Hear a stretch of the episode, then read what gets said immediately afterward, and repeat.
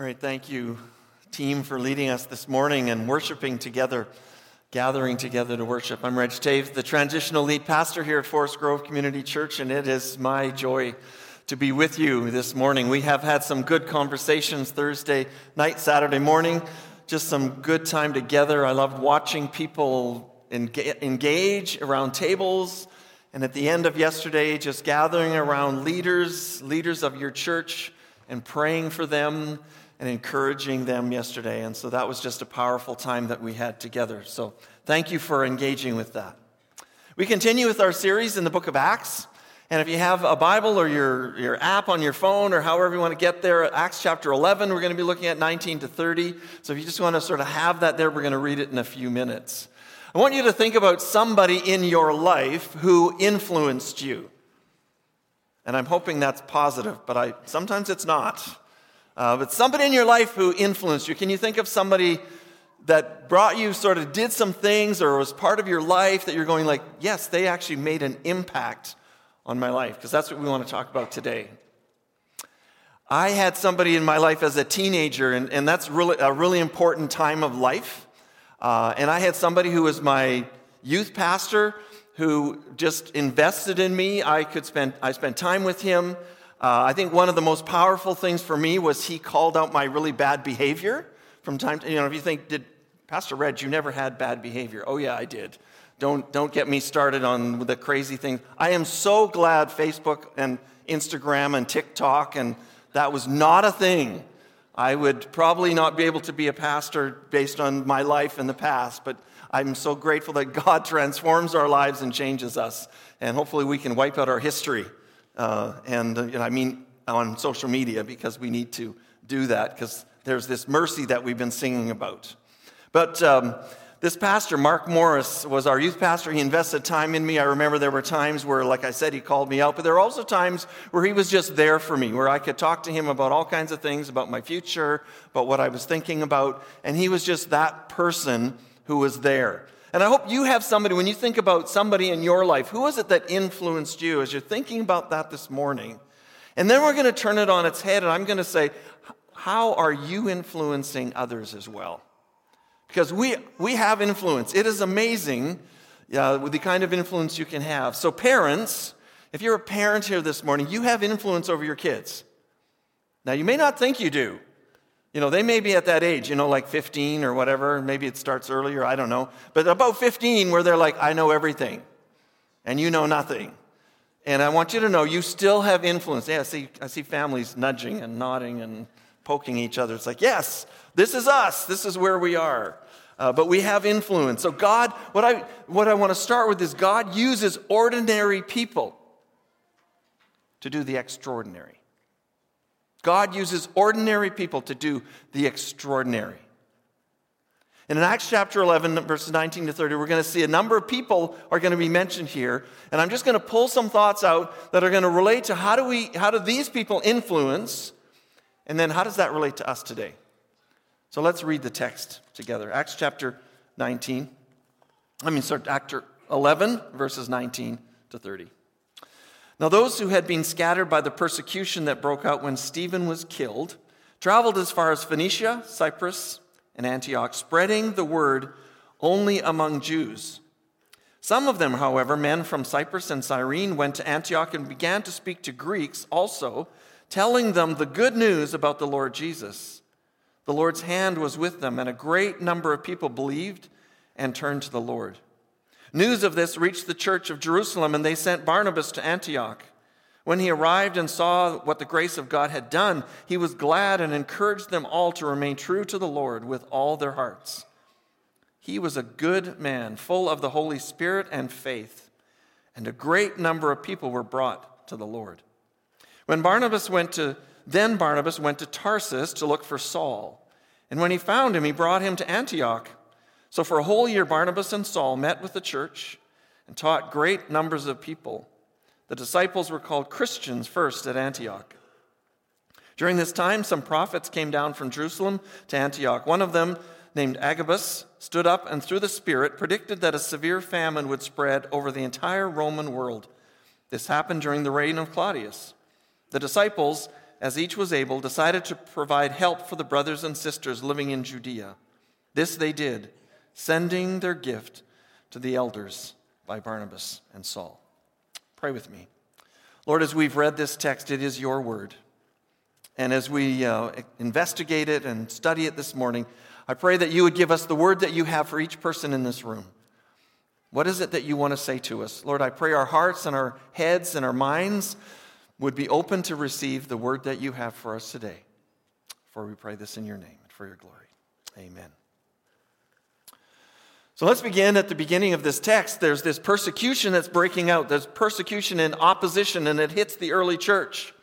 And how do they respond? They don't respond by running away or hiding, they respond with a sense of purpose and direction. Do they leave? Yes. But this persecution and separation, actually led to the good news being spread widely in verses 19 to 21. It points us back to Acts chapter 8, the part of the story, earlier part of the story, where it talks about Stephen. And in Acts chapter 8, verses 1 and 2, it says, in, On that day, a great persecution broke out against the church in Jerusalem, and all except the apostles were scattered throughout Judea and Samaria. Godly men buried Stephen and mourned deeply for him. So we see here that they are being scattered and spread. So that was back in chapter 8. A number of things have been going on. In chapter 11, now we see this ongoing story of the church being spread all over the place. And them saying, What do we do with this? And, notice there's an attitude that they have that we need to sort of listen to. It's an attitude toward difficulty, an attitude toward stressful times. And what I noticed here in this text, it doesn't say they, like I said, they didn't go hide. They stayed together. They continued to serve. They continued to witness. So, what was this attitude? Where would this have come from? I'd suggest to you this morning that it comes from knowing that God is with us and God is for us. It doesn't come because we just have a good attitude. What makes a good attitude is knowing who is in control, who is in charge. I love the, um, I, I, I love the prayer that says, Lord, give me the strength to, yeah, the serenity prayer. Give me the strength to change the things that I can, but also to realize the things I can't. And to know that I stop and I listen to God in those moments and say, God, I can't change this. This is a difficulty. I'm in the middle of it. What do I do with it? And I sit and I wait. It doesn't mean that our, our circumstances change, but our attitude changes toward our circumstances. So even though our circumstances can be hard, hope comes through this relationship. I believe it through a relationship with Jesus, knowing He is the one in charge. The early church faced imprisonment and death, and yet their lives had been radically changed, and they couldn't stop talking about it. They just couldn't quit. In verse 20, we see the presence of God. Where's the presence of God in our pain? So, I'm, you know, don't hear, you know, they just ignored it. No, they lived in this moment. This was hard. They didn't know if tomorrow they're going to be arrested and thrown in jail and flogged and, and potentially murdered. But they continued to share the good news. So there was the presence of God in their pain. People from outside of Jerusalem had this personal encounter with the power of God, and they came to share this good news. Antioch is an, is an amazing city in that it was the largest metropolitan city, the third largest city in the Roman world of that day. And there would have been many different ideas and many different thoughts that were going around. And there would have been many risks for them to say, we have a new religion, a new way of doing things. Because there were sanctioned religions that were allowed by the government. They would not have been one of them. So understand the risks there and, and the pain that they were going through. They may have had friends and relatives who were, had been put to death, that were, had, had to leave everything their businesses, their homes. They were out. They were refugees. They were orphans. We may ask ourselves that same question Where is God when we're struggling? Where is God in this moment? One of the things I found helpful is recognizing that God is present. God is here. In the midst of whatever you're going through, God is present. Consider that Jesus is sitting somewhere in the room with you in the midst of your pain and struggle. I invite you as you're there to ask Him to show Himself. Just to simply say, Lord, where are you? Are you here? I need to see you. I need to hear from you. I need to know that you are present in this moment. Jesus is waiting for us to invite him into our situations. He's already there. He's just waiting for us to invite him. And as I watch this and I read this text, I'm just so moved by, by reading these people who are in this incredibly difficult situation, and yet they're still spreading the good news of the gospel because it's real and active and powerful. In verse 21, we see the power of God in their witness. Notice that they spoke from their own personal experience. Jesus, God's Son, came into this world because of God's love for us, His creation. He wanted us to be free from the curse of sin, what we sang about already, that created a separation from God. He did this through His death on the cross, paying for our sin, rising again to life, so that we can be free from the power of sin. Doesn't mean that sin doesn't dabble in our lives. It doesn't mean that it isn't out there. It's, it doesn't mean that temptation doesn't take place. It does, but we can be free from the power of sin. When someone has experienced this, the reality of this, it is a powerful message of God breaking into our world and changing us one life at a time. When it came to the person who's influencing others with the gospel or good news, that message, the church of Jerusalem sends Barnabas. Barnabas is known as the encourager. Isn't that what a, a church would need? Somebody who would come and say, let's find out what's going on and let's encourage, let's build up what we can. And so we see Barnabas coming to do that. So in verses 22 to 24, we see that there's the support for what God is doing is found in a person. A person comes along. It's about personal relationships. You know that. You know that as you walk together, it's like we encourage each other. There's times where it's iron sharpening iron, sparks fly, but we still are living in relationship. There's times where we actually need each other and we grieve together. There's times where you rejoice together.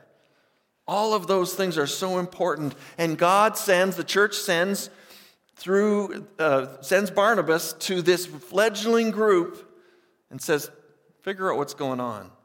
Notice what it says about what's taking place. In verse 22, it says, God's grace was seen. Barnabas went, and the first thing he saw was God's grace, his free, unearned favor. How would he have seen that? I think he saw people who had been in bondage to whatever addictions, they were free. God's grace, his mercy. God's love was being poured out. It was powerful. The changed lives of people as they heard the good news in Antioch. And Barnabas sees it, and he sees it as God's grace, these changed lives, the testimonies of what God has done. This past Thursday in, the, in our seniors ministry, we, Brendan and I were there, and, and we just heard stories of people being released from addictions. And addictions are so powerful in our world today. There's so many of them. Like we might, you know, we, we look at the easy, I'm going to say the easy ones and that easier to spot drug addiction, alcohol addiction. But what about pornography? What about even just being addicted to f- different foods, different behaviors? There's all kinds of addictions. And God says, I want to make you free. And God's grace does that. And when that takes place, as people shared their stories on Thursday, you could just see in the room. I talked to some people, to some of our seniors later, and it was like that was just a, such a moving time. They were encouraged to continue to, to share those stories elsewhere. So Barnabas is this encourager, and he gives them a word to encourage them in the journey. And look at what the word is. It's found in verse 23. Barnabas gives them this word to say, keep going in your grace. And it isn't that the problems go away, but he says this in God's grace, he encouraged them to remain focused in following Jesus. Remain true to the Lord with all your heart. The end is determined, is what, is what he's saying, is when you're in the midst of getting out of this and you're moving into a new place, as you move, continue to focus on the one who can change your life. That's Jesus. The one, the Lord. Remain true to the Lord with all your heart. The end is known. God has won the battle. Actually, He's won the war. The battle is ongoing. We still need to keep living in this world, and there's so many temptations that draw us, and we need to keep saying, I want to remain focused and true to the Lord with all my heart. And that's a daily, minute by minute battle that we just need to keep saying yes to. There's so much in our world that's distracting and pulling us away from God. We have an adversary who keeps saying to us, Did God really say? Asking that, Did God really say? Yes, He did. Yes, He did.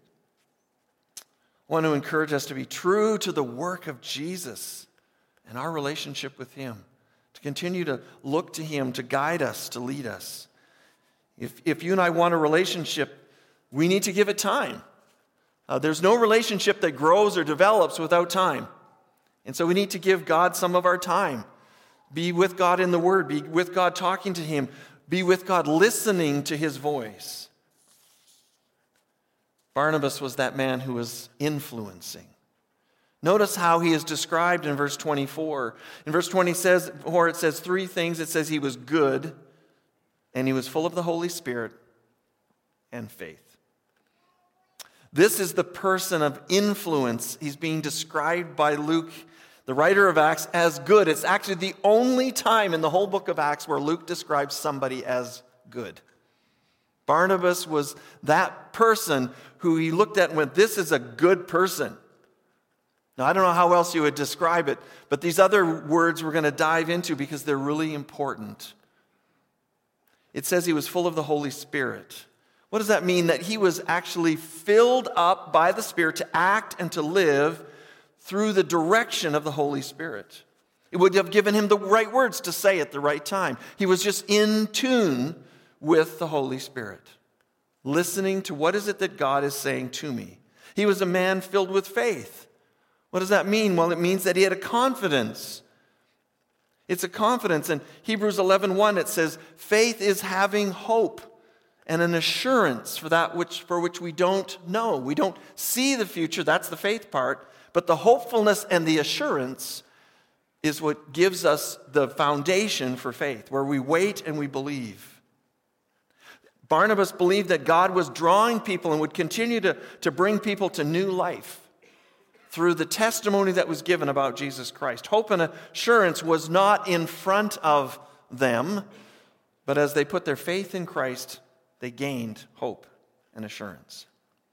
In this series of messages in the book of Acts, we've been focusing on the work and the presence of the Holy Spirit. Luke is saying that Barnabas, a man of influence, was full of the Holy Spirit. Paul the Apostle, so the word, they call him Saul. In a, in a bit, as we get further on into Acts, he changes his name. And so you might get confused. So is it Saul? Is it Paul? It's Saul now, but it'll be Paul later. But Paul writes a letter to the Galatians later on. The Apostle Paul writes a letter, and in his letter to the Galatian church, he helps us to see what does it mean to be full of the Holy Spirit. You may wonder, like, what is that? Like, how can I know? How does that take place? Let me, let me help you out with this.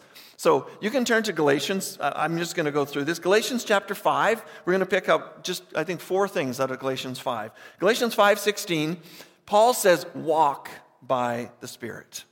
So when you're going to be full of the Holy Spirit, it first of all starts with walking. What are you doing in your daily life? To see that God is walking with you, that you walk in step with Him.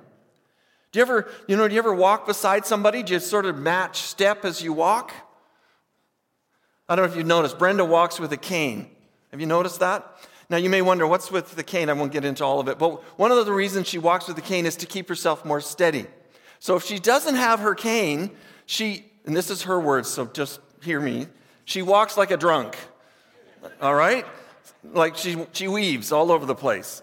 So when we're walking together, and I take her hand, you know, you might say that is the really loving thing to do. It's actually, no, it's to keep us from not falling over.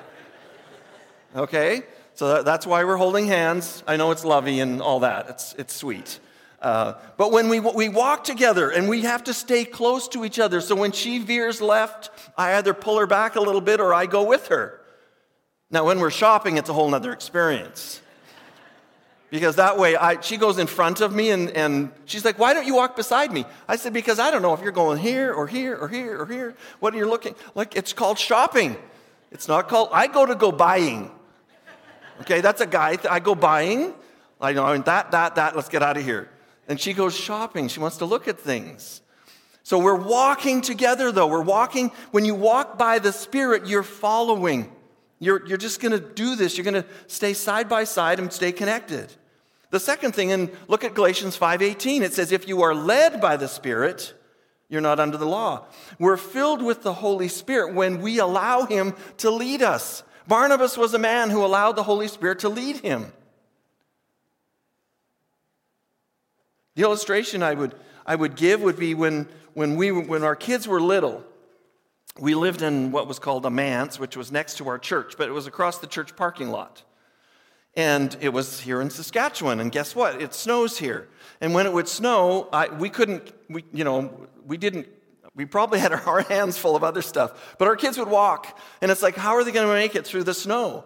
It wasn't really deep, but it was deep enough, and they were like one and two years old. So you know what that's like. You don't want them to fall face first in the snow. So what we would say is, follow me. And I would walk across the church parking lot, and instead of taking my dad's steps, I would take shuffle steps, and I would create a path for them to walk in. And it's the same thing. The Holy Spirit creates a path for us to walk in, and we just need to be said, I'm going to follow where the steps are. Because we're, we're just like little two year old kids. And if we get out over here, what's going to happen? You know, we're going to get up in the deep snow and we're going to fall flat on our face. And sometimes that's actually what happens to us. Happens occasionally to me. Fall flat on my face. And then what does the Holy Spirit say? Get up and follow me again. Follow me. So it's not like we're perfect. We're just making our way through it. The Holy Spirit is walking, taking us in a direction. We're following. That's what Barnabas was doing in this text. Thirdly, Barnabas was living out of the fruit of the Spirit. The results of the Spirit living in him was fruit. So again, Galatians 5 22 and 23 says, But the fruit of the Spirit is love. I mean, we can go through these real fast, but this is something you need to go, which one of these? So as I read them, just think, which one of these do I need to allow, say to God, I need to do this? I need to follow the Holy Spirit here. So here's the, here's the list. The fruit of the Spirit is love, joy, peace, forbearance, which I like the word patience because we understand that word better, kindness, goodness, faithfulness, gentleness, and self control. What do you want the Holy Spirit to give you more of? Maybe you're saying, well, I'm really good at, I'm really good at being faithful, but I'm really lousy at self control. Whatever it is, I, can you just say, Holy Spirit, help me with this today? Barnabas was living out the fruit of the Holy Spirit. That's how he, they could say he was full of the Holy Spirit because he was living out the fruit. And the last one is Barnabas lived by the Spirit. Galatians 5:25 says, "Since we live by the Spirit, let us keep in step with the Spirit." So this, there's these four concepts of what does it mean to how do we live and be full of the Holy Spirit. Again, Paul uses the language of steps to keep up with, to pay attention to the Spirit of God, to see opportunities to be the witness in our world today. Let's continue on in the book of Acts 11, verse 25 and 26. Barnabas goes and he begins to look for help. He realizes he can't do it alone. Very smart man, right? Often we just keep trying to do things by ourselves. God says, bring people with you. A person of influence actually brings other people with them. They don't go do it alone. You could say, but it's easier to do it alone. Yes. But you won't change somebody else's life and you won't have the same impact unless you invite somebody to join you and go along. Then Barnabas does exactly that. He goes out and he, he, there's, he, he uh, goes out and invites someone, Saul, to walk with him. So people invite people to walk and serve God. We invite each other. You know, it's interesting here as a church, whenever we're looking for people to, you know, there's places to serve and things for us to do, and we'll put it up on the screen, and people will come to me later. I mean, this happens in every church, but will come to me later and say, Nobody came and signed up. And I said, Uh huh. What do you think the announcements were? Well, they should all just come and sign up. And I'm like, no. The announcement is to say, we have a need. Now your task is to shoulder tap. Would you consider? Would you consider? Would you consider? So if you have people who shoulder tap you and say, Would you consider? Would you actually consider? Prayerfully? I mean, there are people who see the, you know, needs on the screen and jump right in, and we love that. Thank you if that's you. Like, bless you. We love it. But there's also some of you who are going like, I don't know. And you need somebody to tap you on the shoulder.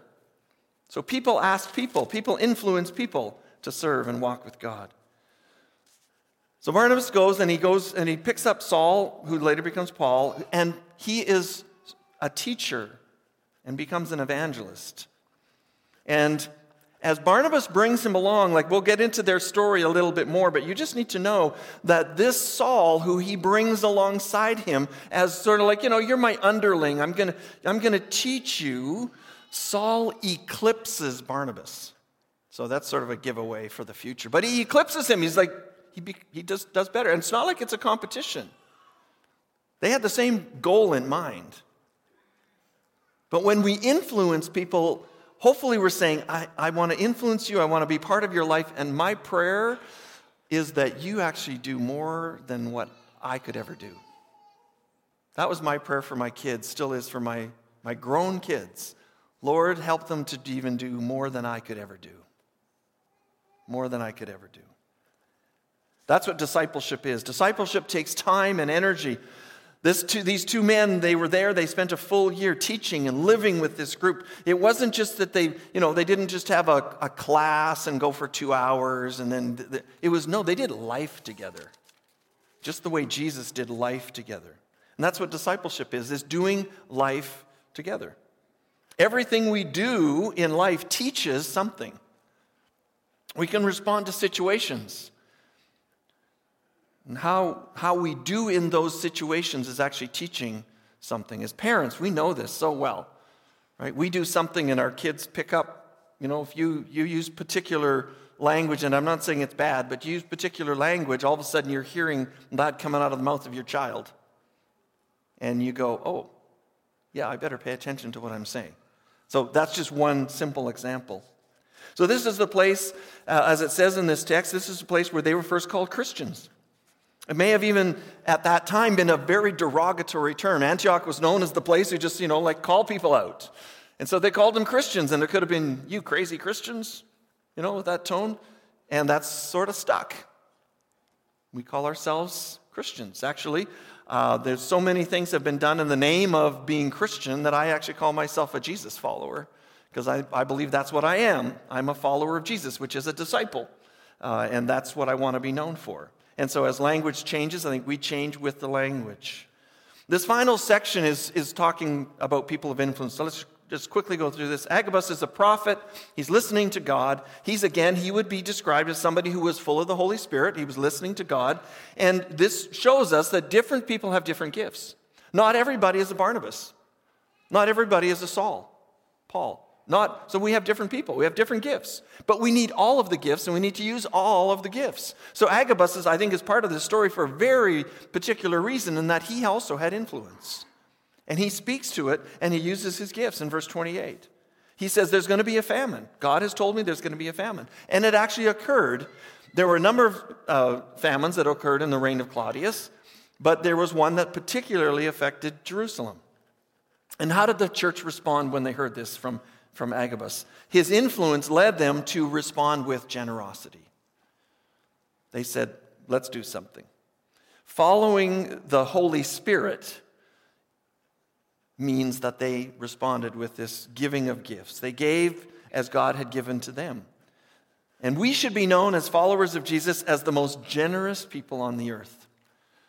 And we are those who have our eyes and ears tuned to needs in our community and in our world and say, How can I meet those needs? Sometimes, you know, we may not have a lot of money, and that's okay.